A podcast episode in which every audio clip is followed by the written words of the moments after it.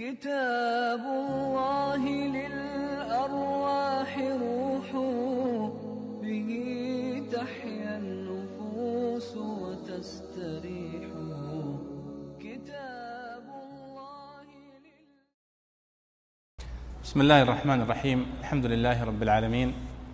وصلى الله وسلم وبارك على سيدنا ونبينا محمد وعلى آله وصحبه أجمعين.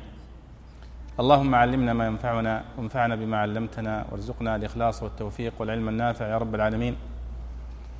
اللهم إن نبيك صلى الله عليه وسلم قد أخبرنا في الحديث الصحيح الذي رواه أبو هريرة رضي الله عنه قال قال رسول الله صلى الله عليه وسلم ما جلس قوم في بيت من بيوت الله يتلون كتاب الله ويتدارسونه بينهم إلا نزلت عليهم السكينة وغشيتهم الرحمة وحفتهم الملائكة وذكرهم الله في من عنده. اللهم إنا نسألك من فضلك العظيم. اللهم اجعل هذا المجلس عونا لنا على ذكرك وطاعتك وعلى فهم كتابك الكريم يا رب العالمين. واجعله حجة لنا وحجة للمشاهدين والمستمعين والمشاركين. واغفر لنا وللإمام البيضاوي وكل من كتب على هذا الكتاب من العلماء الحواشي والتقارير والشروح يا رب العالمين. هذا هو الدرس السادس والثلاثون أيها الإخوة من دروس التعليق على تفسير الإمام البيضاوي وهذا هو يوم الأحد الثامن من شهر جمادى الأولى من عام 1435 للهجرة.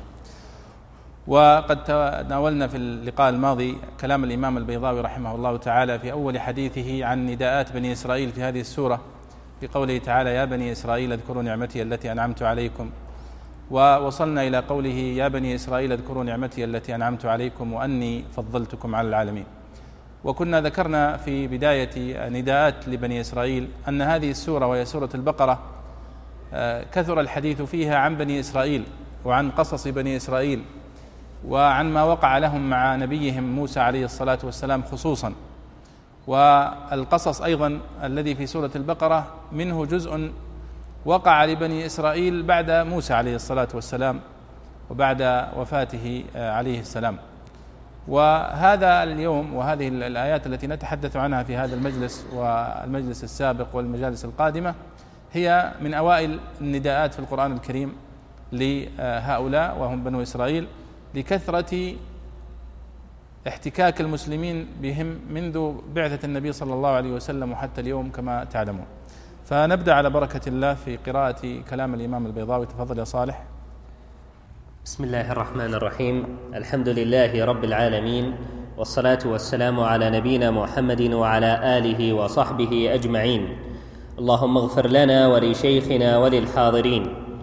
قال الإمام البيضاوي رحمه الله في قول الله تعالى يا بني إسرائيل اذكروا نعمتي التي أنعمت عليكم كرره للتأكيد وتذكير التفضيل الذي هو أجل النعم خصوصا وربطه بالوعيد الشديد تخويفا لمن غفل عنها واخل بحقوقها.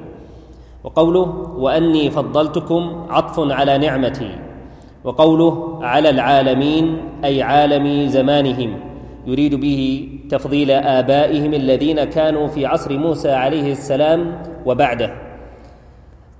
قبل أن يغيروا بما منحهم الله تعالى من العلم والإيمان والعمل الصالح وجعلهم أنبياء وملوكا مقسطين واستدل به على تفضيل البشر على الملك وهو ضعيف.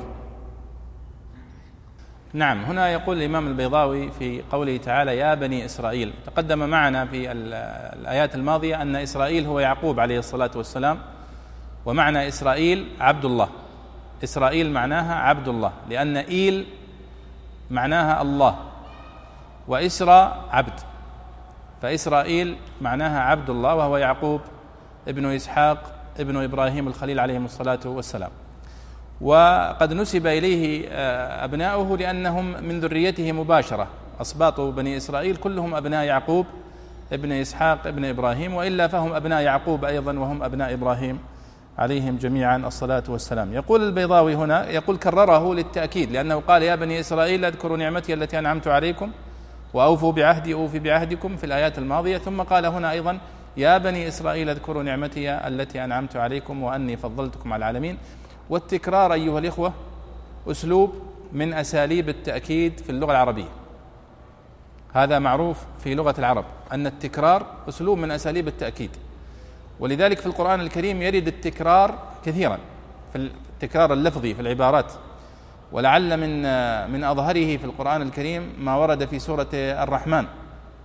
فبأي آلاء ربكما تكذبان؟ فبأي آلاء ربكما تكذبان؟ هذه آه، المواضع تكررت كثيرا وهذا أسلوب من أساليب التأكيد في لغة العرب. وليس بمستغرب لأن البعض ربما أحيانا يصرفه عن هذا المعنى وهو معنى التأكيد إلى معاني أخرى. فهنا يقول كرره للتأكيد وتذكير التفضيل الذي هو أجل النعم خصوصا وربطه بالوعيد الشديد تخويفا لمن غفل عنها وأخل بحقوقها. والمقصود بالنعم التي أنعم الله بها على بني إسرائيل هي نعم كثيرة. قد ذكرها الله سبحانه وتعالى في قوله إذ جعل فيكم أنبياء وجعلكم ملوكا وآتاكم ما لم يؤت أحدا من العالمين. فبني إسرائيل لا شك أن الله قد يعني أرسل إليهم عدد كبير من الأنبياء. بخلاف أمة محمد صلى الله عليه وسلم فلم يرسل إليها إلا محمد عليه الصلاة والسلام. فهذه مزية لبني إسرائيل أنه أرسل إليهم أنبياء كثيرين. وأيضا أنزل عليهم التوراة والإنجيل وهي أيضا كلها مرسلة أو منزلة على بني إسرائيل. وأني فضلتكم قال عطف على نعمتي. يعني كأن معنى الكلام يا بني إسرائيل اذكروا نعمتي التي أنعمت عليكم وتفضيلي لكم على العالمين. قال وأني فضلتكم على العالمين. والمقصود بالعالمين هنا ليس المقصود بها تفضيل بني إسرائيل على البشر جميعا وإنما المقصود على أهل زمانهم الذين كانوا في زمان موسى عليه الصلاة والسلام. كان أفضل الناس في ذلك الزمن وأفضل العالمين في ذلك الزمن هم آه، أتباع موسى عليه الصلاة والسلام من بني إسرائيل. فهذا هو المقصود بقولي وأني فضلتكم على العالمين. أي عالم زمانهم. هذا باتفاق المفسرين. وإلا فالله سبحانه وتعالى قد قال عن أمة محمد صلى الله عليه وسلم قال كنتم خير أمة أخرجت للناس تأمرون بالمعروف وتنهون عن المنكر وإلى آخر الآية. فدل هذا على أن التفضيل المقصود به هنا لبني إسرائيل أي عالمي زمانهم الذين كانوا معاصرين لموسى عليه الصلاة والسلام. ثم إن هذا الامتنان على بني إسرائيل هنا هو امتنان على عليهم بما فعل مع آبائهم. فالله يقول اذكروا نعمتي التي أنعمت علي على آبائكم. لكن لأن النعمة على الآباء هي نعمة على الأبناء فامتن عليهم بها. وإلا فهذا التفضيل الذي يذكره الله سبحانه وتعالى ليس لليهود وليس لبني إسرائيل في زمن النبي صلى الله عليه وسلم وإنما هو لهم في زمن موسى عليه الصلاة والسلام. لكنه لأنه ما دام تفضيل لآبائهم وأجدادهم فكأنه تفضيل لهم. قال يريد به تفضيل آبائهم الذين كانوا في عصر موسى عليه الصلاة والسلام قبل أن يغيروا بما منحهم الله تعالى من العلم والإيمان والعمل الصالح. ولعل في المطبوعه خطأ.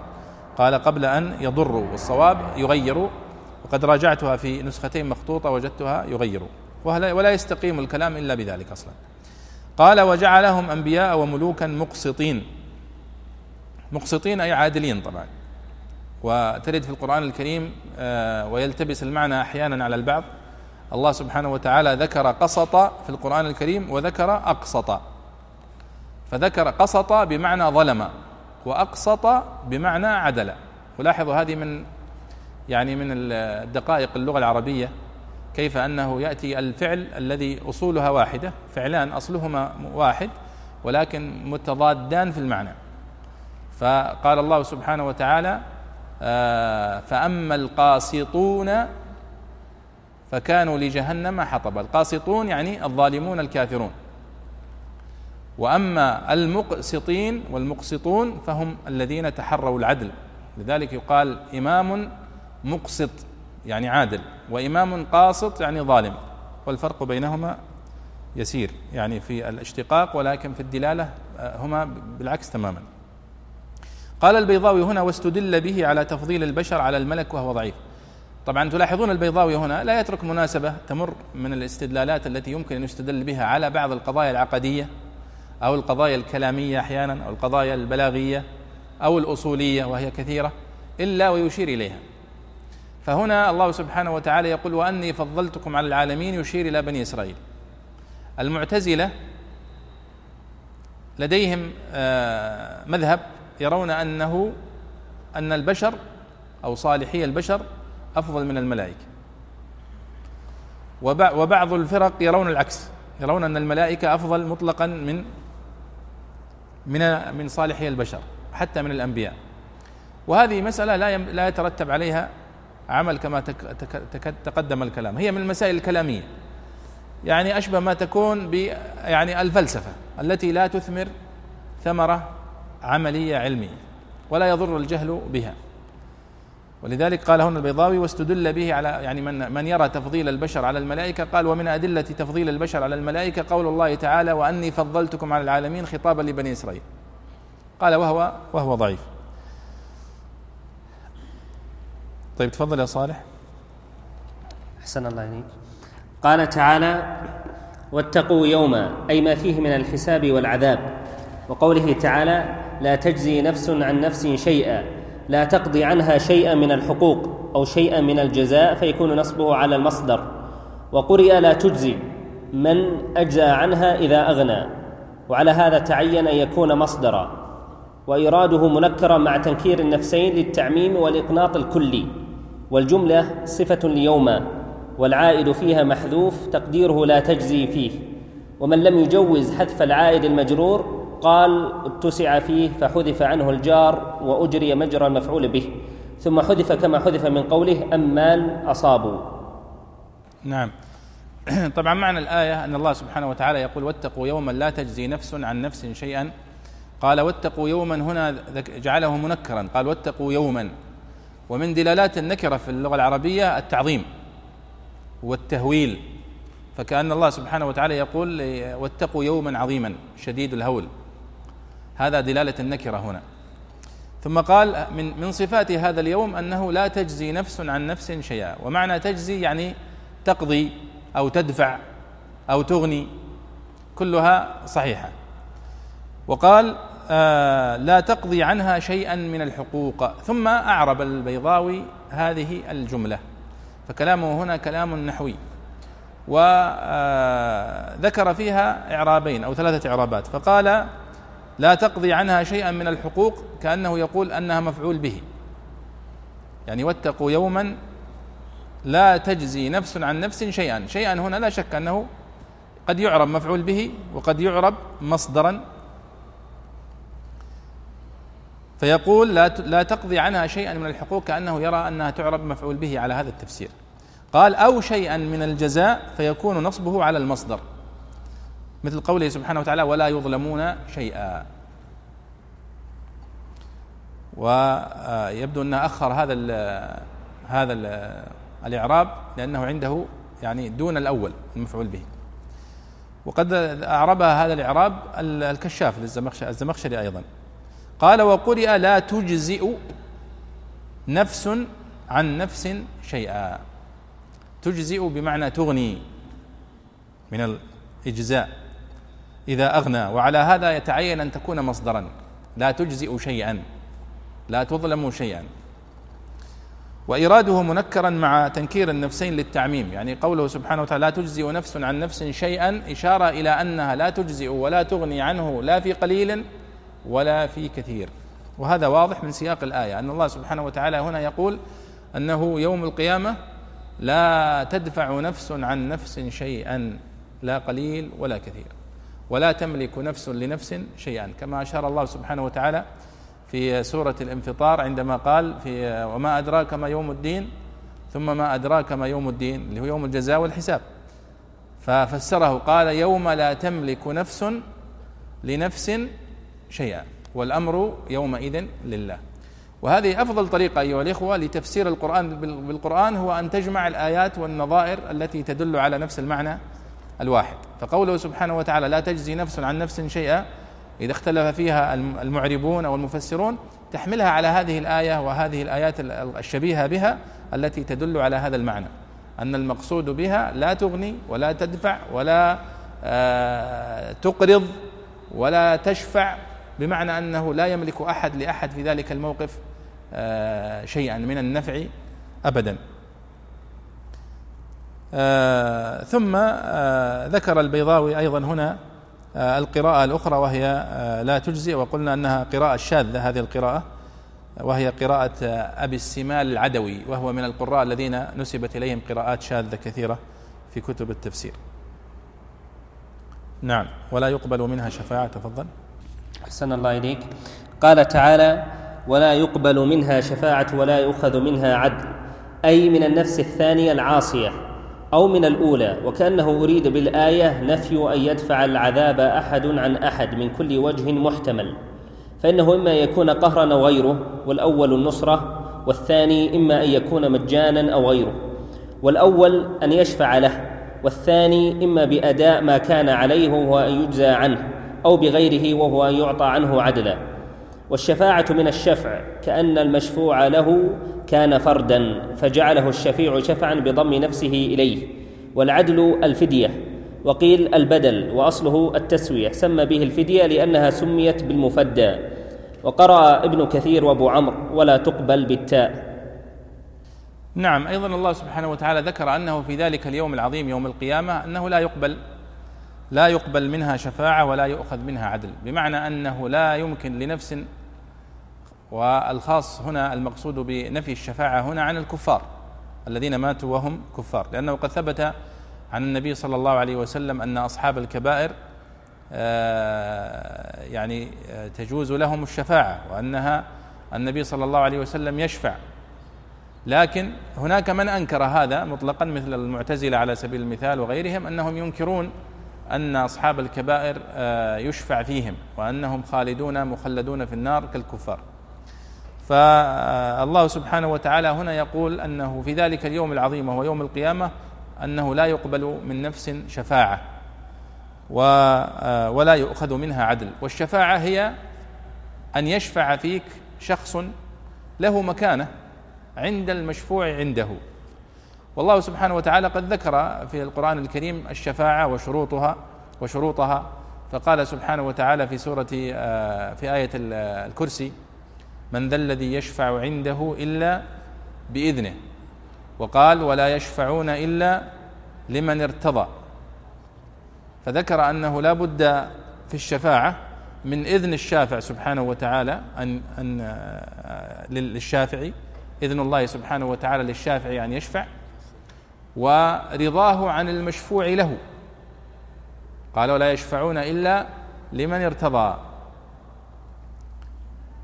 وقد ثبت عن النبي صلى الله عليه وسلم أنه يأتي إليه الناس يوم القيامة يطلبون منه الشفاعة وأنه يأتي عليه الصلاة والسلام فيسجد عند العرش و آه، يدعو الله سبحانه وتعالى ويفتح الله عليه من المحامد ومن الدعاء.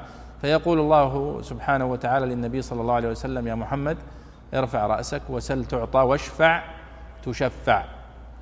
فهذه الآية آه، هي خاصة بالكفار الذين ماتوا وهم كفار وهذا معنى قوله ولا يقبل منها شفاعة.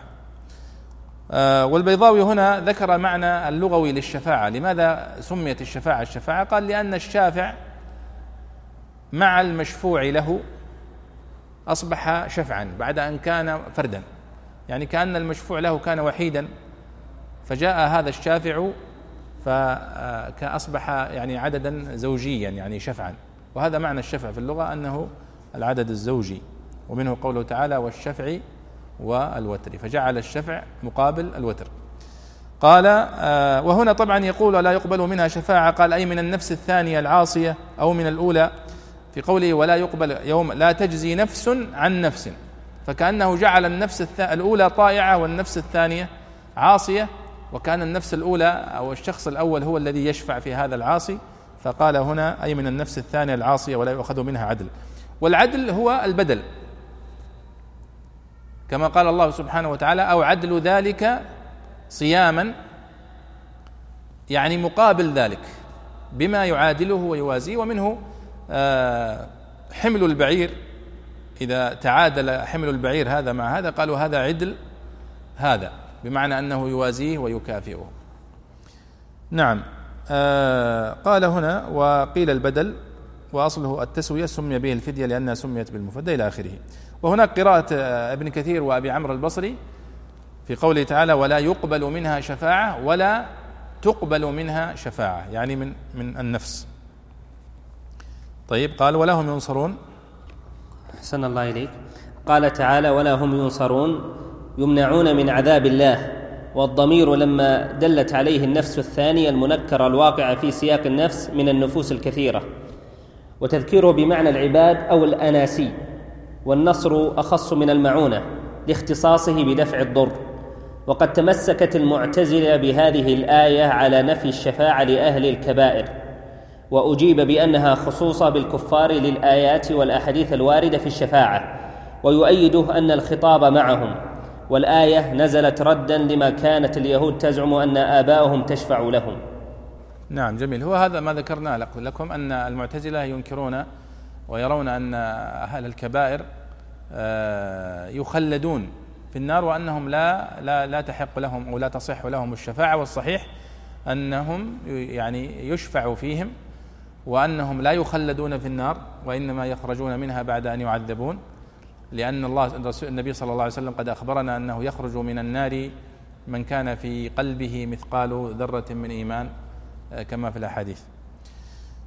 وقوله هنا أن النصر أخص من ال آه، قال أن النصر أخص من المعونة لأن النصر فيه دفع فيه دفع مضرة. ولا شك أن النصر فيه معنى إجابة الصريخ كما يقولون ودفع الأذى ونصرة المظلوم فهو أشد من من المعونة وأخص منها. وطبعا هنا رد على الزمخشري في نفيه للشفاعة لأهل الكبائر كما ذكر البيضاوي مما يدل على أن البيضاوي أيضا ممن يرى الشفاعة ويرى أحاديث الشفاعة وأنها صحيحة وأنها يعني يعني تقع من النبي صلى الله عليه وسلم لأصحاب الكبائر. طبعا هذه أيها الإخوة من المسائل العقدية التي تجدونها في كتب التفسير وهي كثيرة. لا يكاد المفسر أبدا ينفك من أن يذكر مثل هذه القضايا ويبين رأيه. فإن كان ممن آه، يتبع مذهب السلف في آه، الإيمان بكل هذه الأحاديث وإمرارها على ما هي عليه سواء كانت في آه، صفات الله سبحانه وتعالى أو في أمور الغيب أو في أمور اليوم الآخر أو في قضايا الشفاعة أو في قضايا الإيمان آه، أو يكون من الفرق التي لها وجهة نظر في هذه القضية مثل المعتزلة مثلا آه، والزمخشري يعتبر ممثل لهذه الفرقة فإنهم لديهم تأويلات يرون مثلا أن الشفاعة لأهل الكبائر لا تجوز. آه، لديهم مثلا قضية أن القرآن الكريم نفسه مخلوق وليس صفة من صفات الله سبحانه وتعالى. وبالتالي يتمحلون في قضية وجه الإعجاز في القرآن الكريم هل هو بالصرفة؟ وهذا الرأي هو الذي ينسجم مع قول المعتزلة لأنهم يرون أن القرآن مخلوق وليس صفة من صفات الله سبحانه وتعالى فيرون أن أفضل الأقوال التي قيلت في إعجاز هو الصرفة وهو أن الله صرف العرب عن معارضة القرآن الكريم ولو خلي بينهم وبين المعارضة لاستطاعوا أن يأتوا بمثل القرآن الكريم. بل إن قرأت لبعضهم يقول لجاءوا بأفضل من القرآن الكريم. فهذا مذهب عقدي هم اعتقدوه فلما جاءوا إلى القرآن الكريم أرادوا أن يحملوا هذا القرآن وهذا التفسير على معنى العقيدة.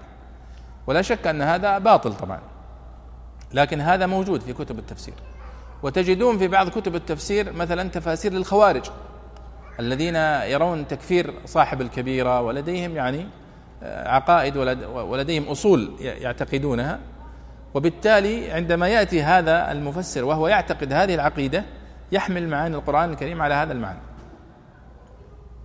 فهذا يعني موجود في كتب التفسير وهذا من آثار عقيدة المؤلف. لكن إذا كان المؤلف آه، ممن يعظم النصوص الشرعية في القرآن الكريم لأن آيات ظاهرة في القرآن الكريم. على سبيل المثال في قوله سبحانه وتعالى وكلم الله موسى تكليما. هذه آية واضحة في إثبات صفة الكلام لله سبحانه وتعالى وأنه سبحانه وتعالى يتكلم. متى شاء وكيف شاء. ولم يزل متكلما سبحانه وتعالى. وهذه الآية صريحة في أنه كلم الله موسى تكليما يعني. والعلماء اللغة يقولون أن التأكيد هنا بالمصدر كلمه تكليما إشارة إلى أنه كلام حقيقي. بل إن الذين يقولون بالمجاز يرون أن هذه الآية على حقيقتها. لأن لأن التأكيد هنا ينفي عنها أن تكون المقصود أن يكون مقصود بها المعنى المجازي وإنما المقصود بها المعنى الحقيقي. فالذين ينسجمون مع هذا المنهج اللغوي يقولون هذا واضح أنها حقيقة وأن هذه صفة أثبتها الله سبحانه وتعالى لنفسه. لكن الذين لا يؤمنون بهذا ويرون أن الله سبحانه وتعالى لا يتكلم مثل الجهمية ومثل ومن وافقهم يحرفون هذه الآيات. فيقولون مثلا آه، وكلم الله موسى تكليما. التكليم هنا هو الجرح. ويلجؤون إلى اللغة. فيقولون أن الكلم في اللغة هو الجرح. ليس كذلك؟ كلمت يعني كلمته بمعنى جرحته. طيب كيف تجي الآية؟ قالوا وكلم الله موسى تكليما يعني جرحه بمخالب الحكمة. يا سلام. شفتوا التحريف؟ تحريف هذا لا علاقة له باللغة ولا علاقة له بالتفسير لكن هي لأنهم اعتقدوا مذهبا باطلا فحملوا عليه معاني القرآن الكريم. وهك وهذا شأن كل من يعتقد مذهبا باطلا ثم يأتي إلى آيات القرآن الكريم فيحملها على هذه المعاني الباطلة. ولذلك تلاحظون في تفاسير الباطنية مثلا أو تفاسير الصوفية الذين يعني المغرقين في التصوف أو إلى تفاسير الأشاعرة مثلا مثل تفسير الشيخ البيضاوي هنا الذي معنا. فإنكم تجدون في مواضع كثيرة يضطرون إلى تأويل الآية بما يتناسب مع أصول المعتقد الذي يعتقدون. في حين أن المذهب الصحيح الذي ينبغي أن يكون مع أي كلام هو أن يفهم الكلام كما هو. وكما ينبغي أن يفهم على أصول فهم الكلام. ونحن نحن لأننا نفعل ذلك ننسجم مع الأحاديث وننسجم مع الآيات نفسها ولا يجع ولا يقع عندنا تعارض. لكن الذي يدخل بتصورات مسبقة فإنه يضطر إلى تحريف هنا وتبديل هنا وتسويه هنا فيقع التناقض. ولذلك عندما تقول مثلا على سبيل المثال في نفي الصفات التي تنفيها عن الله سبحانه وتعالى. فتقول الرحمن على العرش استوى. قالوا لا ليس معنى استوى استوى بمعنى علا وثبت واستقر وقصد وإنما المقصود استولى. لماذا؟ قالوا لأن إذا قلنا استوى فإننا نشبهه بالمخلوقات لأنه لا يستوي على المكان المرتفع أو المنبسط إلا المخلوقات. ففروا من هذا الأمر وهو التشبيه فوقعوا في تشبيه بالمعدومات. فلذلك الذي يعني يؤول الكلام ويحرفه عن وجهه وعن دلالته يقع في مطبات كثيرة. هو يفر من شيء فيقع في شيء آخر. لذلك ليس هناك أفضل من المنهج الذي سار عليه السلف رحمهم الله وأثبتوه وكانوا يتوقفون عند هذه النصوص ويثبتونها ويقولون الله سبحانه وتعالى وصف نفسه بأنه متكلم نحن نثبت له هذه الصفة. ووصف نفسه بأنه استوى على العرش نثبت له هذه الصفة. ولكننا لا نشبهها بخلقه ولا نكيفها ولا نعطلها أيضا ولا آه، نمثلها بخلقه. فنثبتها كما أثبتها النبي صلى الله عليه وسلم آه، من غير تحريف ولا تبديل ولا تعطيل. طيب. آه هذا تعليق على كلام البيضاوي هنا عن الشفاعة وإثباتها وأن أن هذه التفاسير أيها الإخوة تجدون فيها دائما آه معتقد المفسر ظاهرا آه في في في تفسيره سواء تفاسير أهل السنة والجماعة التي كانوا يحرصون على تقرير هذه الحقائق في مواضعها أو تفاسير المخالفين لهم في المواضع التي تستلزم ذلك. طيب وإذ نجيناكم أحسن الله إليك. قال تعالى وإذ نجيناكم من من آل فرعون تفصيل لما أجمله في قوله اذكروا نعمتي التي أنعمت عليكم وعطف على نعمتي عطف عطف جبريل وميكائيل على الملائكة. وقرئ أنجيتكم وأصل آل أهلا لأن تصغيره أهيل. وخص بالإضافة إلى أولي الخطر كالأنبياء والملوك. وفرعون لقب لمن ملك العمالقة ككسرى وقيصر لملكي الفرس والروم. ولعتوهم اشتق منه تفرعن الرجل إذا عتى وتجبر. وكان فرعون موسى مصعب ابن ريان وقيل ابنه وليد من بقايا عاد وفرعون يوسف عليه السلام ريان وكان بينهما أكثر من أربعمائة سنة. نعم. الله سبحانه وتعالى أيضا يمتن على بني إسرائيل بهذه المنة العظيمة التي هي في الحقيقة قد وقعت لأجدادهم وليست لهم. لأن الخطاب هنا خطاب لبني إسرائيل في عهد النبي صلى الله عليه وسلم. وهذه النعم التي يذكرها هي قد وقعت لأجدادهم في عهد موسى عليه الصلاة والسلام قبل يعني مئات السنين. إلا أن الامتنان على الأجداد هو امتنان على الأحفاد آه، كذلك. فيقول وإذ نجيناكم من آل فرعون قال تفصيل لما أجمله في قوله اذكروا نعمتي التي أنعمت عليكم أي من تلك النعم التي أنعمت عليكم المجملة نعمة أنني أنجيتكم من فرعون في تلك القصة التي سوف تأتي. قال وعطف نعمتي. عطف جبريل وميكائيل على الملائكة. كلام البيضاوي هنا يقصد أن عطف تفصيل هذه النعمة وإذ أنجيناكم من آل فرعون هو من باب تفصيل أو عطف الخاص على العام. لكنه عبر عنه قال من باب عطف جبريل وميكائيل على الملائكة. كما في قوله سبحانه وتعالى في الآيات التي سوف تأتي معنا من كان عدوا لله وملائكته وجبريل وميكال فإن الله عدو للكافرين. طيب جبريل وميكال ليسوا من الملائكة؟ بلى. طيب ليش تعطفهم على الملائكة؟ قال هذا عطف الخاص على العام للإشارة إلى مكانة هذا الخاص الذي عطف.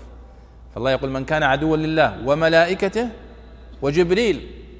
جبريل هو من الملائكة لكنه ليس كغيره من الملائكة إنما هو ملك عظيم.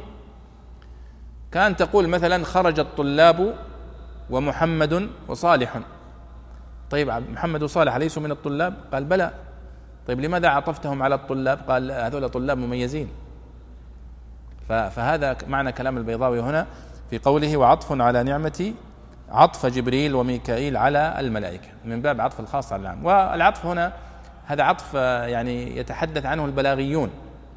وإلا فالنحويون لا يتوقفون عند هذا. ويقولون هذا عطف بيان أو عطف نسق أو إلى آخره. لكن البلاغيون لا يقولون هذا عطف خاص على عام أو عطف عام على خاص أو عطف خاص على خاص أو عام على عام فهي أربعة أقسام من هذا بهذا التقسيم.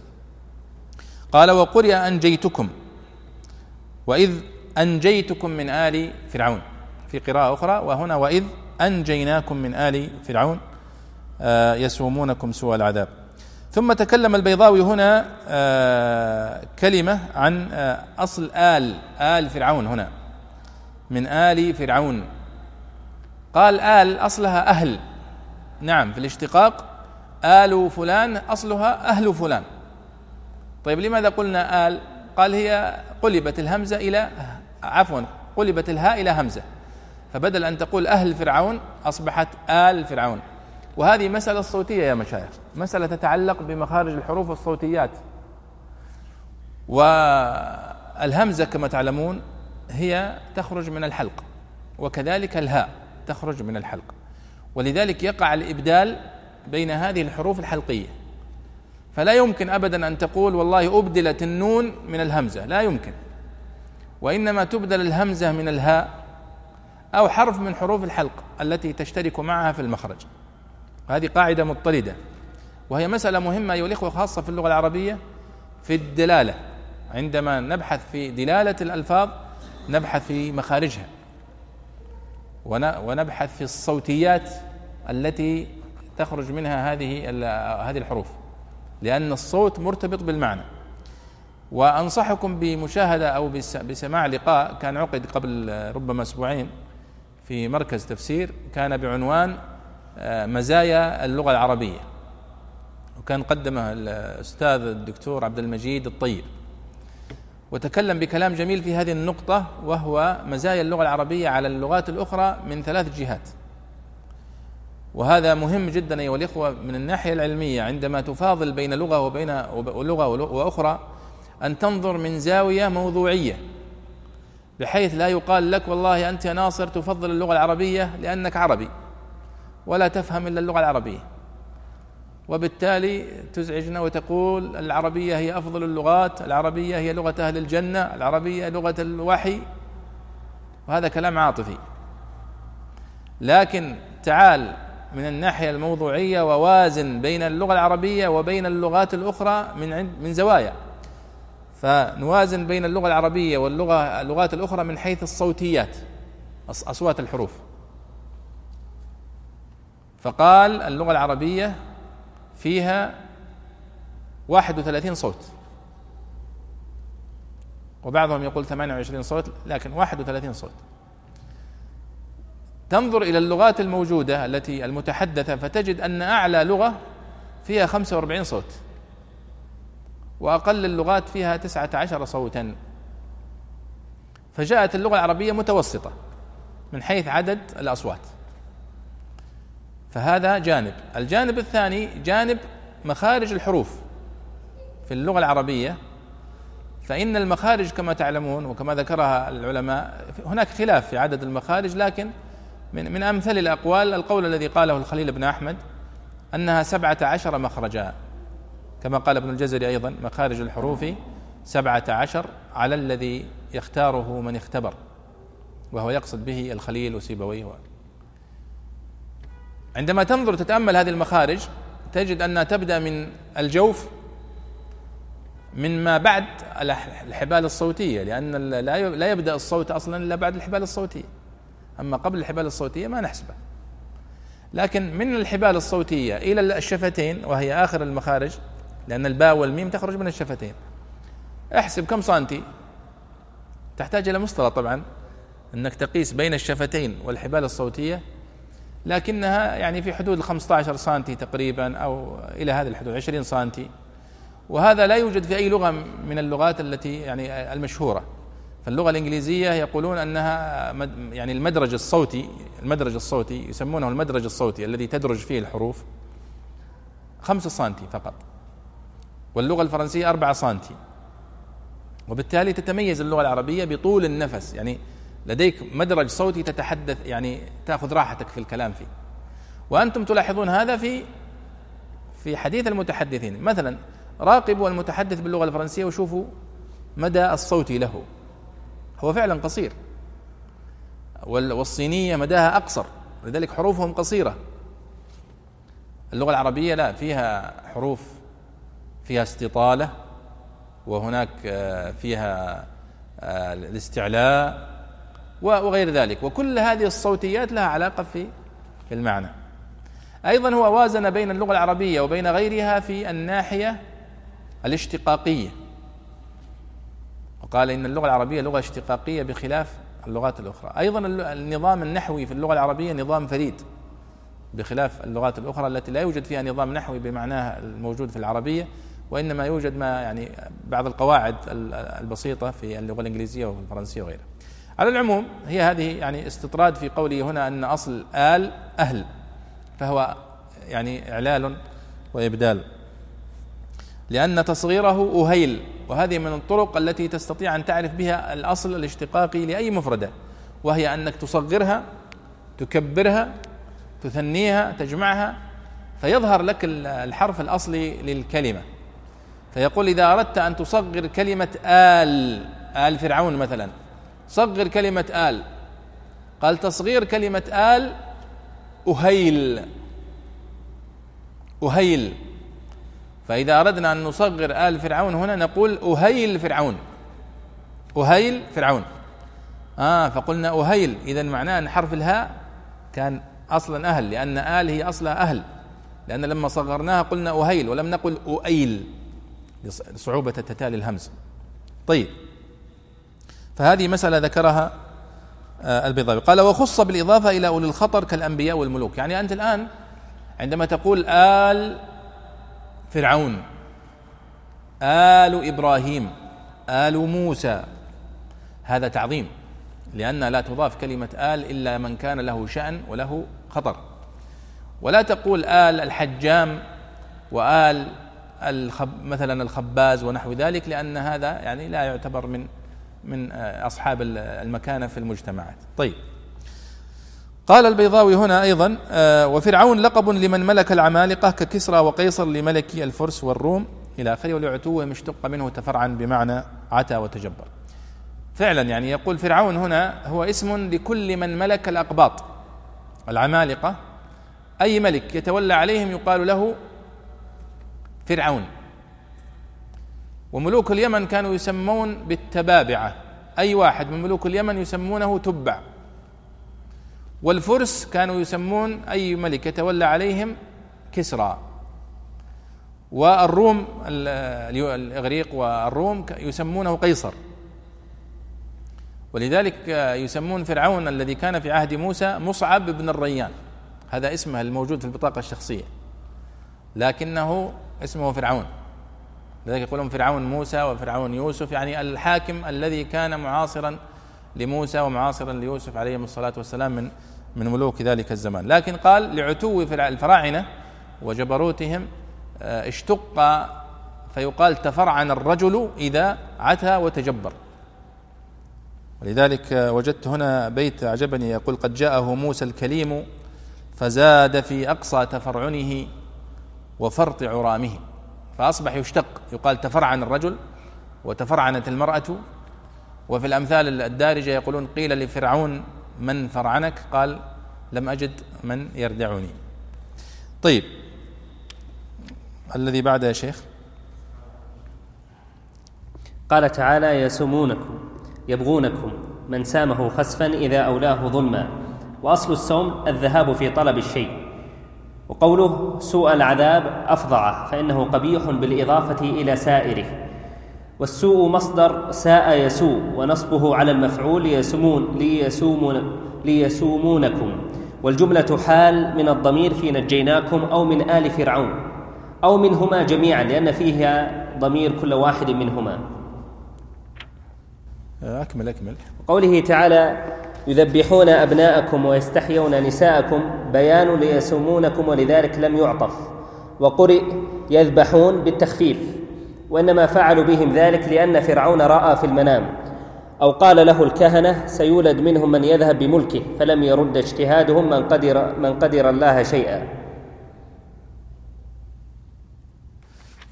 نعم هنا في قوله يسومونكم سوء العذاب يسومونكم بمعنى آه، يبغونكم. مأخوذة من سامه خسفا إذا مسه بإهانة والعذاب. والسوم هو هذا معنى السوم هو آه، الذهاب في طلب الشيء كما يقولون ومنه السائمة سائمة بهيمة الأنعام التي تسوم وتطلب المرعى. ومنه قول عمرو بن كلثوم إذا ما الملك سام الناس خسفا أبينا أن نقر الظلم فينا أو أن نقر الخسف فينا. فيقول إذا سام الناس خسفا يعني إذا أراد بهم إهانة أو آه، أراد أن يمسهم بإهانة. وسوى العذاب أي أشد العذاب وأفظع العذاب كأنه آه، يعني خاص عذاب من نوع خاص في شدته وفي نوعه. وقال يذبحون أبناءكم ويستحيون نساءكم. هذا العذاب الذي كان جزء من العذاب الذي كان يمارسه فرعون وقومه على بني إسرائيل وهم قوم موسى عليه الصلاة والسلام. وقوم موسى عليه الصلاة والسلام بنو إسرائيل هم أصلا أبناء يعقوب عليه الصلاة والسلام. عندما كان يوسف عليه الصلاة والسلام كما تعلمون في قصته في سورة يوسف لأن يوسف قبل موسى بكثير كما ذكر البيضاوي هنا وهي روايات إسرائيلية على كل حال أخذت من بني إسرائيل. عندما ذكر البيضاوي هنا قال وكان فرعون موسى مصعب بن الريان وقيل ابنه وليد من بقايا عاد. وفرعون يوسف عليه السلام ريان وكان بينهما أكثر من أربعمائة سنة. لأن أصل وجود بني إسرائيل في مصر هو يوسف عليه الصلاة والسلام عندما آه، يعني ألقاه إخوته في البئر فمر أحد يعني سيارة من أهل مصر وأخذوه معهم في القصة المعروفة. فلما يعني أعز الله يوسف عليه الصلاة والسلام وتولى الملك أو تولى الوزارة آه، أحضر والده يعقوب وإخوته إلى العيش في مصر. فكما في آخر قصة يوسف وجاء بكم من البدو من بعد أن نزغ الشيطان بيني وبين إخوتي. فبقي بنو إسرائيل في في مصر آه، وكثروا آه، يعني كثرة بالغة. لكنهم بقوا مهمشين في مجتمع الفراعنة وفي مجتمع الأقباط. بقي بنو إسرائيل مهمشين وإن كانوا كثروا ولذلك كان يعني فرعون رأى رؤيا أو أو أخبره أحد الكهنة كما في الروايات الإسرائيلية أنه سوف يولد من أبناء هؤلاء الإسرائيليين من يكون سببا في زوال ملكك. فاتخذ قرار بأن يذبح أي ولد من أولاد بني إسرائيل يولد. وكان عذاب عظيم وبلاء شديد على بني إسرائيل. كلما يعني هناك لجان متخصصة ويعني تفتيش شديد على بني إسرائيل كلما ولد لهم ذكر يذبح. في حين إذا ولدت لهم أنثى يتركونها وكانوا يعني يستخدمونهم للخدمة ونحوها. ولذلك قال الله سبحانه وتعالى قال يذبحون أبناءكم ويستحيون نساءكم. فأما قوله يذبحون أبناءكم فواضحة وفيها قراءة أخرى يذبحون. ولا شك أن قراءة يذبحون أشد لأن في التذبيح يعني كأنه تذبيح شديد. أما الذبح فهو أقل في الدلالة. والقراءتان سبعيتان. لكن السؤال في يستحيون نساءكم ولم يقل يستحيون بناتكم وإنما وصفهم بالنساء. إشارة إلى اولا فيها جانبين فيها جانب استثارة غيرة بني إسرائيل على نسائهم. من أن انتهاك هؤلاء الأقباط لهم وامتهانهم والأمر الثاني أنه يشير إلى الصفة التي يستفاد منها فيها منهم فيها. فكأنه يقول ويستحيون بناتكم لكي يكبروا ويصبحوا نساء فيستخدمونهن ويفعلون بهم ويفعلون. فهذا استثارة لغيرة بني إسرائيل وعاطفتهم. وكيف أن الله سبحانه وتعالى قد أنجاكم من هذا العذاب العظيم والإهانة الشديدة التي كنتم فيها. فهذا معنى يستحيون نساءكم. ثم إنه وصف النساء هنا بالوصف الذي هم سيكونون عليه. ولم يقل ويستحيون بناتكم كما فعل في قول يذبحون أبناءكم. ولم يقل يذبحون رجالكم ويستحيون نساءكم. يذبحون أبناءكم لأنهم فعلا يقتلون وهم أطفال. ويستحيون البنات وهم أطفال. ولكن حتى يكبروا ويصبحوا نساء فيستفاد منهن في ذلك الموقف. طيب. طبعا وقول عفوا قول البيضاوي في آخر كلامه قال له الكهنة سيولد منهم من يذهب بملكه فلم يرد اجتهادهم من قدر الله شيئا. طبعا واضح كلامه لأن موسى عليه الصلاة والسلام قد ولد في هذه المرحلة. موسى. ولكن الله سبحانه وتعالى أنجاه. بل أنجاه بقصة عجيبة. سبحان الله يعني ذكرها الله لنا في القرآن الكريم. يعني من كان يتصور؟ يعني أنت الآن يا فرعون تتتبع كل طفل فتقتله وتذبحه بهذه الطريقة الوحشية. التي ليس فيها أي معنى من معاني الرحمة. ثم تأتي إلى الشخص الذي سيكون سبب في ذهاب ملكك فتكرمه وتربيه عندك في البيت. يعني هذا أيها الإخوة غاية يعني إثبات قدرة الله سبحانه وتعالى وأن القدر غالب. لا يمكن ابدا أحد أن يغالب القدر. بل جاء الله بموسى إليه في بيته. وألقى محبته في قلبه ورباه في قصره. وهذه أيضا لها دلالة عجيبة أخرى وقد ذكرها المفسرون وستأتي في آيات سورة الأعراف وفي غيرها أن هذا الجيل الذي تربى على هذه الإهانة وعلى هذا الذل من بني إسرائيل افتقر إلى معاني الكرامة والعزة. وهذه حقيقة في النفوس أيها الإخوة. الإنسان إذا دائما عاش في المهانة والمذلة يستغرب ممن يطالب بالعزة والكرامة. يقول هذا مجنون هذا وش يبغى هذا؟ لأنه تعود على العبودية وعلى الرق. فهذا هؤلاء بنو إسرائيل قد بقوا في هذه العبودية سنين طويلة فأصبح أي واحد منهم ينادي بالكرامة والعزة والخروج من هذا الظلم هذا مجنون. فجاء الله بموسى ما كان ينبغي أن يعيش موسى في وسط بني إسرائيل وإلا سوف يتشبع بهذه المعاني. فجاء الله به إلى بيت فرعون. لأن بيت فرعون بيت الملك وفيه معاني العزة والملك والقرار والسيطرة. وفعلا تأثر موسى عليه الصلاة والسلام بهذا الجو الذي عاشه في قصر فرعون. فتربى على معاني العزة والكرامة والأنفة ولذلك قام بواجب الرسالة على أكمل وجه. بل إنه عليه الصلاة والسلام كان من أقوى الأنبياء آه، وأعنفهم عليه الصلاة والسلام وأشدهم. حتى وصفه النبي صلى الله عليه وسلم لما رآه قال وأما موسى فكان كأنه من أزد شنوءة. يعني كان صاحب بنية قوية. طيب قال وفي ذلكم بلاء. أحسن الله إليك. قال تعالى وفي ذلكم بلاء. محنة إن أشير بذلكم إلى صنيعهم ونعمة إن أشير به إلى الإنجاء وأصله الاختبار. لكن لما كان اختبار الله تعالى عباده تارة بالمحنة وتارة بالمنحة أطلق عليهما. ويجوز أن يشار بذلك من الجملة ويراد به الامتحان الشائع بينهما. وقوله تعالى من ربكم بتسليطهم عليكم أو ببعث موسى عليه السلام وتوفيقه لتخليصكم أو بهما.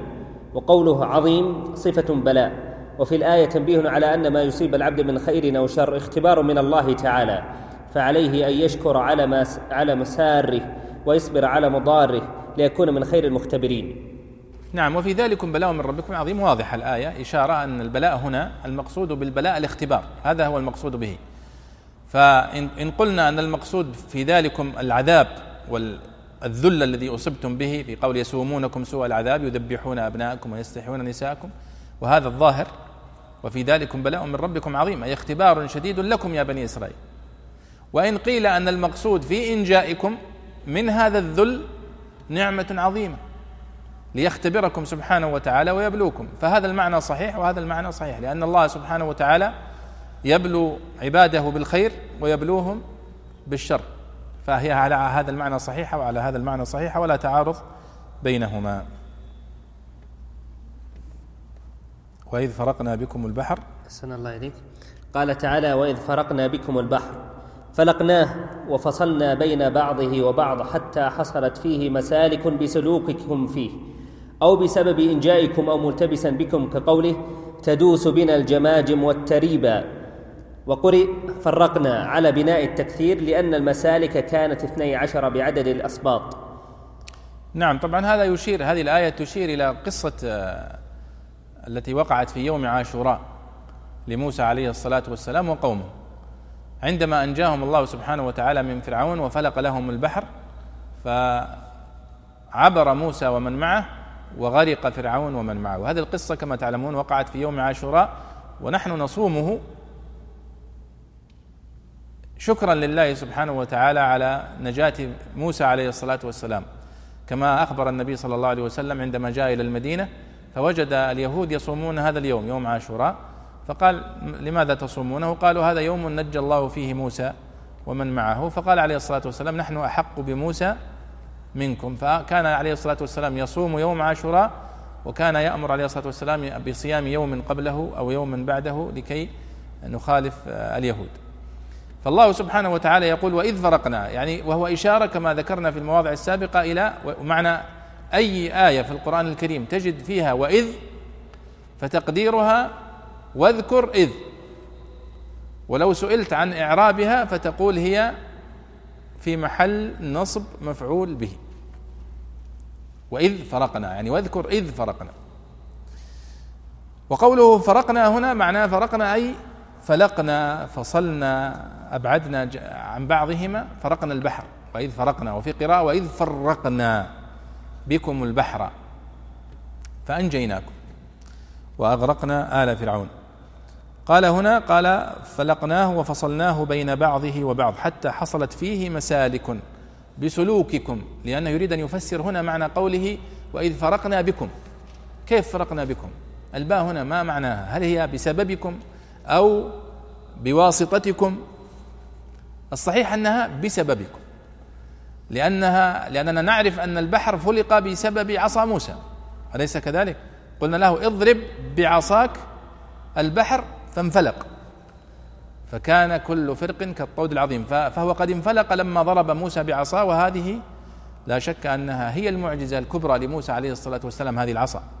والله قد سماها الآية الكبرى لأن عصا موسى البعض يظن أنها فقط كانت مع الحية أو كانت في قصة الحيات. قال فألقاها فإذا هي تلقف ما يأفكون. والصحيح أن عصا موسى لها يعني لها قصص كثيرة. منها قصة الحيات المشهورة في أول موقف ومنها قصة فلق البحر لما ضرب به البحر وهذه عظيمة أعظم من تلك. وأيضا آه، عندما استسقى لبني إسرائيل فقل نضرب بعصاك الحجر فانفجرت منه اثنتا عشرة عينا. فلا شك أيضا أن هذه يعني آية عظيمة. ولذلك الله سبحانه وتعالى وصفها بأنها الآية الكبرى. عندما في سورة النازعات قال فأراه الآية الكبرى فكذب فكذب وعصى. وله أيضا آيات أخرى كما تعلمون. أو هنا قال بسلوككم فيه أو بسبب إنجائكم والصحيح أنها بسببكم. أو ملتبسا بكم. ملتبسا بكم أي بالم... يسمونها باء المصاحبة. باء المصاحبة. واستشهد هنا البيضاوي ببيت آه، وهو قوله تدوس بنا الجماجم والتريبة وهذا منهج خاطئ. قلد فيه الزمخشري وهو منهج لم يوافقه عليه أحد من المفسرين وهو الاحتجاج بشعر المولدين في اللغة. لأن الشاعر صاحب البيت هذا هو صاحبنا أبو الطيب المتنبي. وأبو الطيب المتنبي ليس من الشعراء الذين يحتج بشعرهم في اللغة وفي النحو وإنما يحتج بشعره في البلاغة فقط في المعاني. فله أبيات يصف فيها الخيل يقول كأن خيولنا كانت قديما تسقى في قحوفهم الحليب فمرت غير نافرة عليهم تدوس بنا الجماجم والتريب. يعني يقول يعني من شدة إهلاكنا لهؤلاء أن الخيل تطأ عليهم دون خوف ولا وجل. قال فمرت غير نافرة عليهم تدوس بنا الجماجم والتريبة. نحن راكبين فوق هذه الخيل وتدوس بنا على جماجم هؤلاء الخصوم. تدوس بنا يعني نحن راكبين فوقها بصحبتها. فكأنه يقول وإذ فرقنا بكم يعني بصحبتكم. والصحيح أنها فرقنا بسببكم يعني إكراما لكم لأن الآية جاءت هنا في إظهار الامتنان. يعني اذكروا هذه النعمة العظيمة التي حصلت بسببكم وإكراما لكم وتقديرا لكم. اذكروا هذه النعم العظيمة التي لم تقع لأحد من الأمم. وقرئ فرقنا على بناء التكثير لأن المسالك كانت اثني عشر بعدد الأصباط كما هو معلوم وهذا أيها الإخوة من دلالات توجيه القراءات. هذا علم مهم جدا للمفسر. توجيه القراءات هو كشف المعاني التي تضيفها الأوجه المختلفة للقراءات. فمثلا هنا وإذ فرقنا بكم فرقنا بالتخفيف. فإذا قلنا فرقنا بالتشديد دل على أنه كان تفريقا عظيما. فزاد المعنى قوة وثراء. لذلك كان الإمام الطبري رحمه الله يفاضل بين القراءات بحسب معانيها. فيرى القراءة التي تحمل معنى أقوى فيقول وأولى القراءات في ذلك بالصواب كذا وكذا. هذه القراءة. فربما فضل قراءة على قراءة بسبب آه، قوتها في المعنى أو دلالتها. وإن كان المنهج الصحيح الذي عليه العلماء أنه لا يجوز المفاضلة بين القراءات الثابتة وهم يقولون لا يجوز ردها وهذا صحيح. ولكن لا لا مانع من الاجتهاد في تفضيل معنى على معنى. كما في قوله على سبيل المثال مثلا مالك يوم الدين وملك يوم الدين. فقال إن قراءة ملك أولى من قراءة مالك ولكنه لم يرد قراءة مالك كما ذهب بعض الباحثين وزعم. وقال إن الطبري يرد القراءات المتواترة وإنما هو يقول وأولى القراءات عندي بالصواب قول قراءة ملك لأنها تشمل معنى مالك. بعكس مالك فإنها لا تشمل معنى ملك. فكل ملك مالك وليس كل مالك ملك. هذا وجهة نظر الإمام الطبري وكثير من المفسرين. لكن الأدب يقتضي في الحقيقة مع القراءات الثابتة المتواترة الصحيحة أنها تثبت وتوجه معانيها كما فعلنا هنا. فرقنا لها معنى وفرقنا لها معنى زائد على على معنى فرقنا. نعم قال فأنجيناكم وأغرقنا آل فرعون. حسن الله إليك قال تعالى فأنجيناكم وأغرقنا آل فرعون. أراد به فرعون وقومه. واقتصر واقتصر على ذكرهم للعلم بأنه كان أولى به. وقيل شخصه كما روي أن الحسن رضي الله تعالى عنه كان يقول اللهم صل على آل محمد أي شخصه واستغني بذكره عن ذكر أتباعه.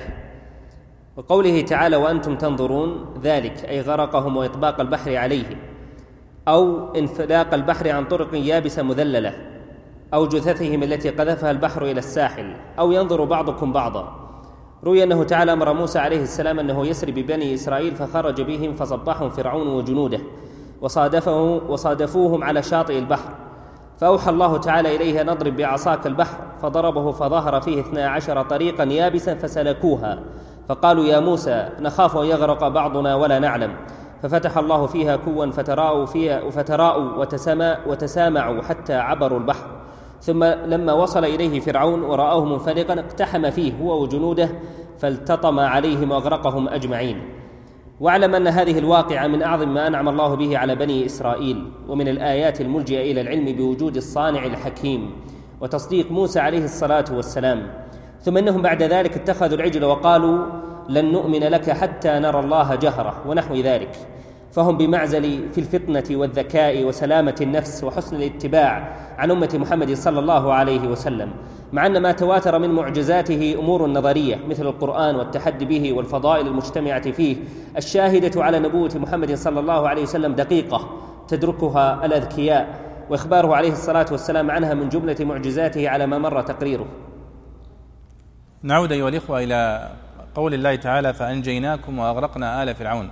هذا امتنان من الله سبحانه وتعالى على بني إسرائيل هنا بهذه القصة العظيمة التي وقعت لموسى عليه الصلاة والسلام وقومه مع فرعون وهو أنه لما آه، أمر الله سبحانه وتعالى موسى عليه الصلاة والسلام أن يخرج ببني إسرائيل.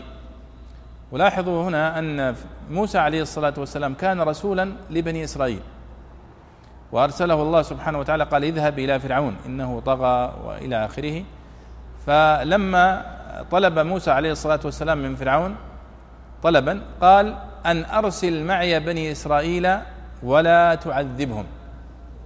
فكان من من أهداف آه، رسالة موسى عليه الصلاة والسلام هو إخراج قومه من هذا العذاب وهذا الذل وهذا الاستعباد الذي يعني أنزله وأوقعه عليهم فرعون وقومه.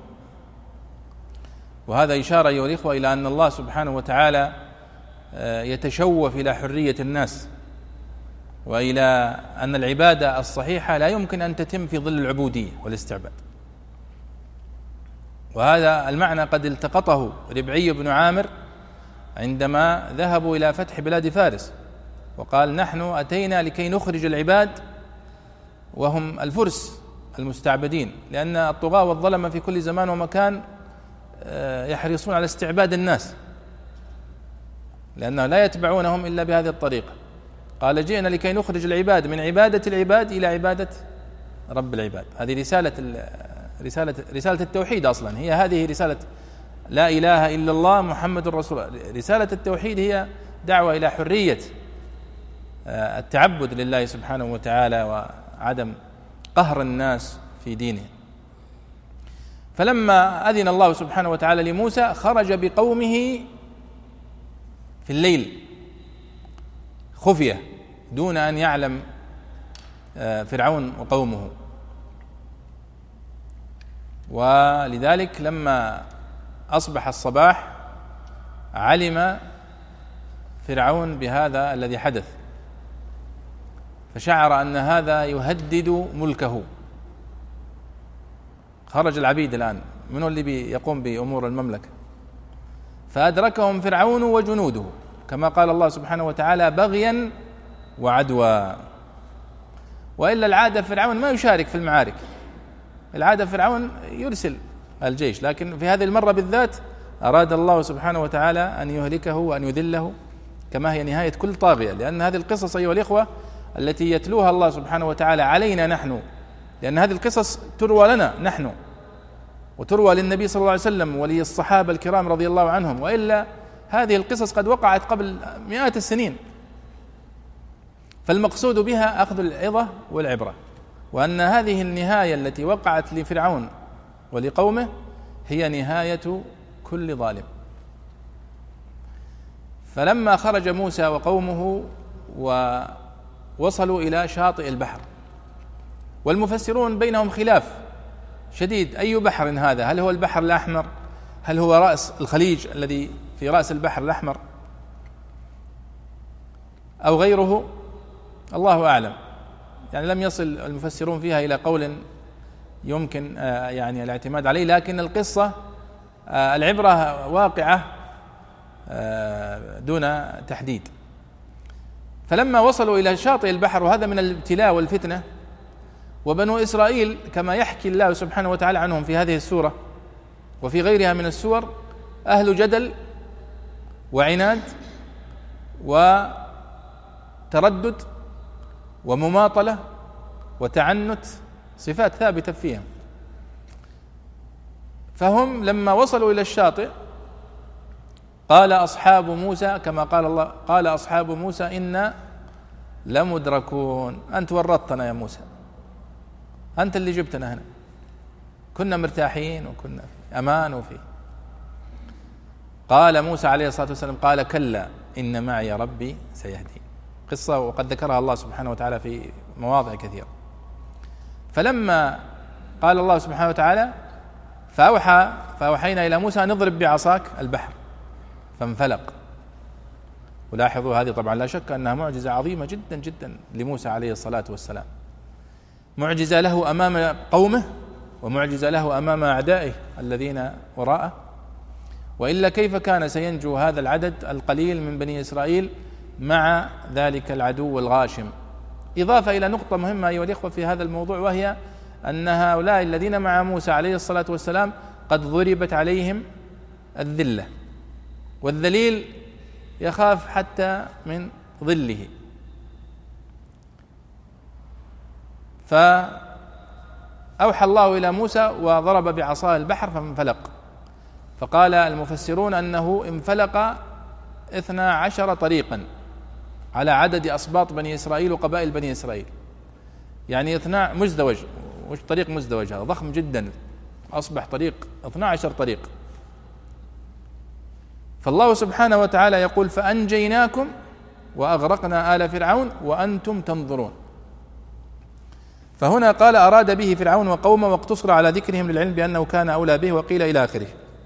وأنتم تنظرون أي غرقهم وإطباق البحر عليهم أو انفلاق البحر عن طرق يابسة مذللة. أو جثثهم التي قذفها البحر إلى الساحل أو ينظر بعضكم بعضا. يعني في قوله وأنتم تنظرون هنا ذكر المفسرون أقوال كثيرة وخاصة من السلف. وأنتم تنظرون يعني ينظر بعضكم إلى بعض. لأنه كما ذكر بعض الروايات الإسرائيلية وهذا بالمناسبة أيها الإخوة مواضع الروايات الإسرائيلية في كتب التفسير في مثل هذه المواضع. لماذا؟ لأن هذه القصة التي يذكرها الله سبحانه وتعالى هنا هي من تاريخهم هم وليست من تاريخنا نحن. فهم يعرفون تفاصيلها. نحن لا نعرفها. لأن هذا تاريخ موجود عندهم في التوراة وموجود عندهم في كتب التاريخ وعلماء بني إسرائيل يعرفونه ويتناقلونه كابرا عن كابر وهم كانوا معروف يعني معروفين بتناقل العلم. وقد سبق ذكرنا يعني أن العرب في الجاهلية كانوا يعتبرون اليهود في المدينة والنصارى في نجران هم أهل الثقافة وأهل العلم في الجزيرة. فإذا أشكل عليهم شيء ذهبوا إليهم يسألونه. وتذكرون في قصة بدء الوحي على النبي صلى الله عليه وسلم لما آه، فجاءه الوحي في غار حراء آه، فماذا فعل النبي صلى الله عليه وسلم؟ رجع إلى خديجة. فماذا فعلت خديجة؟ ذهبت به إلى من؟ لم تذهب به إلى أبي سفيان ولا إلى أبي جهل ولا ابدا ذهبت به إلى ورقة بن نوفل. قال وكان رجلا يقرأ الكتاب العبراني. كان يعني على دين النصرانيه ويقرأ كتب أهل الكتاب العبرانية و فلما جاء النبي صلى الله عليه وسلم إليه وقال قد جاءني كذا وأوحى إلي بكذا قال هذا الناموس الذي جاء إلى موسى. يعني يقول نفس الصفات ونفس المواصفات ونفس الظروف التي ذكرتها لي هي هو نفس الوحي الذي جاء على موسى عليه الصلاة والسلام. ما يدل على أن هذه المسألة مسألة متقرره عند علماء بني إسرائيل ويعرفونها كما يعرفون ابنائهم يعرفون صفات النبي صلى الله عليه وسلم يعرفون تاريخه يعرفون أحداث التي ستقع لكنه الكبر و الحرمان فالله سبحانه وتعالى يقول هنا فأنجيناكم وأغرقنا آل فرعون. وأنتم تنظرون. فلذلك المفسرون عندما جاءوا لتفسير مثل هذه الآية استعانوا بالروايات الموجودة عند بني إسرائيل. وهذا يدخل تحت قول النبي صلى الله عليه وسلم وحدثوا عن بني إسرائيل ولا حرج. لسبب. يعني إن قلنا نحن في هذه الآية معنى هذه الآية أيها الإخوة أن الله سبحانه وتعالى يمتن على بني إسرائيل وأحفادهم وأبنائهم بأن الله سبحانه وتعالى قد فلق لأجدادهم البحر مع موسى عليه الصلاة والسلام وأنجاهم من الغرق وأنجاهم من العذاب الذي كانوا فيه في عهد فرعون وهم يشاهدون ذلك بأعينهم.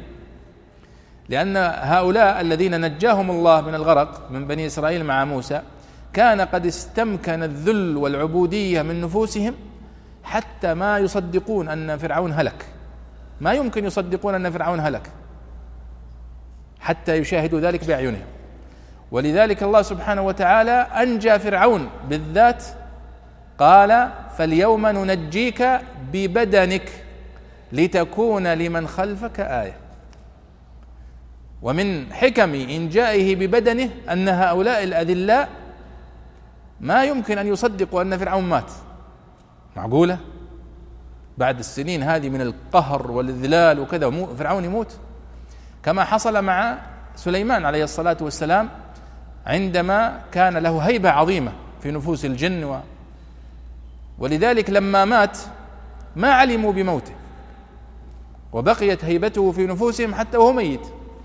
قال الله سبحانه وتعالى ما دلهم على موته إلا دابة الأرض تأكل من سأته. فلما خر مي ساقطا تبينت الجن أن لو كانوا يعلمون الغيب ما لبثوا. كيف لو كانوا عارفين إنه مات من زمان كانوا أخذوا راحتهم. لكنهم ما يعلمون. فكذلك بنو إسرائيل هنا في قوله وأنتم تنظرون. من دلالاتها وأنتم تنظرون إليهم غرقا. وأنتم تنظرون إلى العذاب كيف البحر كيف يطبق عليهم. وأنتم في بعض الروايات الإسرائيلية يقولون أن بني إسرائيل وهم يمشون في الطريق قالوا لموسى والله مشكلة. ما نشوف إخواننا الثانيين اللي في الطرق الأخرى أخاف إنهم جاء إنهم هلكوا. كيف نتأكد إنهم نجوا يا موسى؟ أنت ورطتنا حتى وهم في, في الطريق. قالوا فأشار بعصاه فانفتحت نوافذ في الطرق بينهم. أصبح بعضهم يبصر بعض وهم ماشيين في الطريق. هذه أيضا من معاني قوله وأنتم تنظرون. فكان من يعني من من من هذه المعجزة العظيمة التي حصلت لموسى والتي لم تتكرر أن الله سبحانه وتعالى أهلك فرعون بأن سول له الدخول إلى البحر. لأن فرعون لما جاء إلى إليهم ورأى هذا الأمر العجيب. كما قال الله سبحانه وتعالى فانفلق فكان كل فرق كالطود العظيم. يعني مثل الجبل العظيم. لأنه بحر هذا ما هو مكان يعني نهر صغير. انفلق وأصبح كل جانب من من جانبيه كأنه جبل عظيم طود عظيم. فلما عبر قوم موسى جاء فرعون ورأى هذا المشهد العجيب. تردد. ثم قال لا بد من العبور. فلما اقتحم فرعون وراءهم. وخرج آخر واحد من بني إسرائيل ودخل آخر واحد من جند فرعون أطبق الله سبحانه وتعالى البحر عليهم. هذه معجزة عجيبة. وغاية في في في, في الدلالة على صدق موسى عليه الصلاة والسلام وعلى قدرة الله. ولذلك قال البيضاوي هنا واعلم أن هذه الواقعة من أعظم ما أنعم الله به على بني إسرائيل. ومن الآيات الملجئة إلى العلم بوجود الصانع الحكيم. طبعا عبارة الصانع من العبارات التي يستخدمها المتكلمون إشارة إلى الخالق سبحانه وتعالى. وتصديق موسى عليه الصلاة والسلام. ثم إنهم بعد ذلك اتخذوا العجل وقالوا لن نؤمن لك حتى نرى الله جهرا فرجعوا في في عتوهم وفي وفي آه، جحودهم. وهذه الآية كما قلنا قد وقعت في يوم عاشوراء لموسى عليه الصلاة والسلام ولذلك كانوا يصومون هذا اليوم بنو إسرائيل وعلماؤهم خصوصا وأحبارهم يصومون هذا اليوم شكرا لله سبحانه وتعالى ونحن نصومه كذلك. وهذا إشارة أيها الإخوة إلى أنه قد يكون شرع من قبلنا شرعا لنا إذا جاء به شرعنا. ففي هذا النبي صلى الله عليه وسلم لما سأل بني إسرائيل وقال لهم لماذا تصومون يوم عاشوراء؟ قالوا هذا يوم نجى الله فيه موسى. فالنبي صلى الله عليه وسلم قال نحن أحق بموسى منكم. فصامه وأمر بصيامه ففي هذا إشارة أيضا إلى أن ما عليه أيضا أهل الأديان السابقة من الحق أنه قد يكون محلا للاقتداء والقدوة إذا شرعه لنا شرعنا وجاء فيه ما يثبته. وهذه مسألة كما تعلمون من مسائل أصول الفقه وهي هل شرع من قبلنا شرع لنا؟ هذه مسألة من المسائل الأصولية. فبعض الأصوليين يقولون هي شرع لنا. وطبعا السؤال طبعا إذا كان ليس في ديننا ما يدل عليها ولا ما يمنعها. أما إذا كان في ديننا ما يدل عليها فلا شك أنها ليست من شرعنا. وأما إذا كان في ديننا ما يدل عليها فنحن قد أخذنا بما دل عليه ديننا وليس لأنها من شرع من قبلنا. فهي مسألة خلافية وفيها نقاش طويل بين الأصوليين. طيب وإذ وعدنا موسى أربعين ليلة. أحسن الله إليك. قال تعالى وإذ واعدنا موسى أربعين ليلة لما عادوا إلى مصر بعد هلاك فرعون وعد الله موسى أن يعطيه التوراة. وضرب له ميقاتا ذا القعدة وعشر ذي الحجة وعبر عنها بالليالي لأنها غرر الشهور وقرأ ابن كثير ونافع وعاصم وابن عامر وحمزة والكسائي واعدنا لأنه تعالى وعده الوحي ووعده موسى عليه السلام المجيء للميقات إلى الطور وقوله وقوله ثم اتخذتم العجل إلها أو معبودا وقوله من بعد من بعد موسى عليه السلام أو مضيه وقوله تعالى وأنتم ظالمون بإشراككم. نعم. آه تعليقا على كلام البيضاوي أيها الإخوة في الآية السابقة عندما ذكر كلام جميل جدا يتعلق بمسألة المعجزات معجزات آه، بني إسرائيل ومعجزة نبينا محمد صلى الله عليه وسلم. فقال آه فهم بمعزل في الفطنة والذكاء وسلامة النفس وحسن الاتباع عن أمة محمد صلى الله عليه وسلم مع أن ما تواتر من معجزاته أمور نظرية مثل القرآن والتحدي به والفضائل فيه الشاهدة على نبوة محمد صلى الله عليه وسلم. فهو يشير يقول الآن المعجزات التي وقعت لموسى معجزات عظيمة ومعجزات حسية لا يكفر بها إلا من طبع الله على قلبه. فالعصا التي كانت مع موسى عليه الصلاة والسلام أحدث الله بها على يدي موسى معجزات عظيمة حسية حسية بمعنى أنها مشاهدة بالحس وبالعين. ولذلك لما جمع موسى عليه الصلاة والسلام أو جمع فرعون السحرة وجمع آه، الناس واجتمع الناس في يوم الزينة ثم ألقى السحرة عصيهم. كان موسى عليه الصلاة والسلام متعمدا في جمع الناس في ذلك اليوم. عندما قال له فرعون قال عندما قال قال موعدكم يوم قال يا موسى اجعل لنا بين اجعل بيننا وبينك موعدا لا نخلفه نحن ولا أنت مكانا سوى. قال موعدكم يوم الزينة وأن يحشر الناس أي وقت؟ الضحى وأن يحشر الناس ضحى. لماذا؟ لأنه لا يمكن مشاهدة هذه المعجزة الحسية إلا في وسط النهار وفي الضحى ما في كهرب في الليل ولا شيء. فموسى اختار الوقت هذا بالذات حتى يشاهد أكبر عدد ممكن من الناس هذه المعجزة الحسية.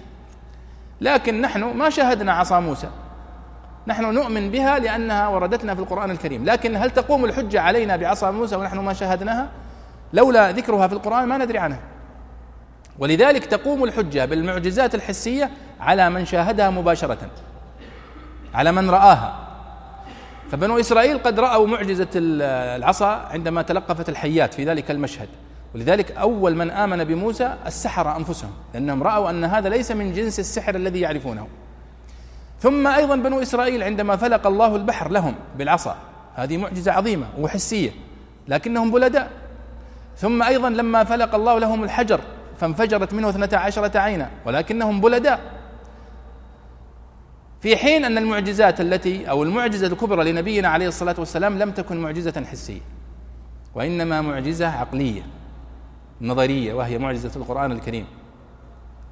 ولذلك نحن نقول اليوم أين هي عصا موسى؟ ما هي موجودة اليوم مع أن المتاحف المتاحف احتفظت بأشياء أقل قيمة من عصا موسى. مثل بعض الجثث للفراعنة وبعض الآثار والأهرام وغيرها هذه أقدم من عصا موسى وبالرغم من ذلك ما زالت موجودة. في حين أن العصا وهي أعظم منها كلها مفقودة لا يوجد لها أي أثر اليوم في التاريخ. فنحن نؤمن بها إيمانا بما جاء فيه في الوحي عنها.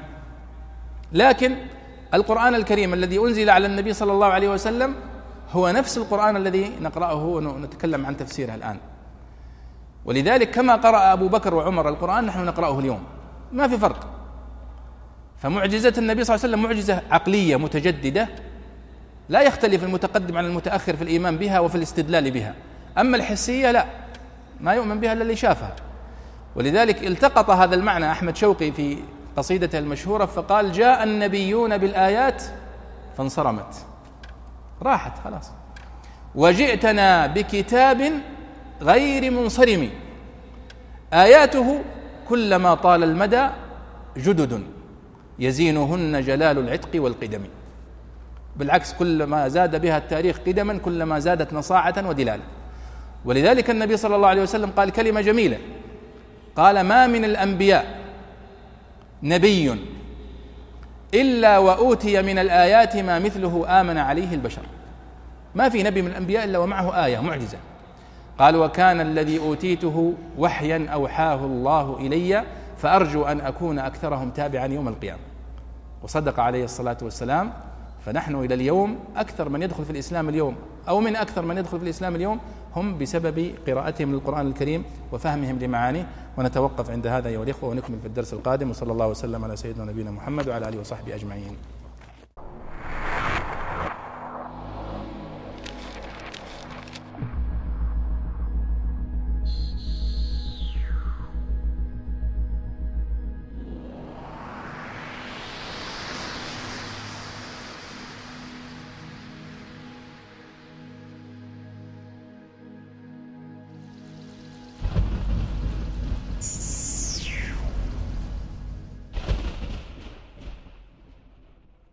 كتاب الله للأرواح روح به تحيا النفوس وتستريح.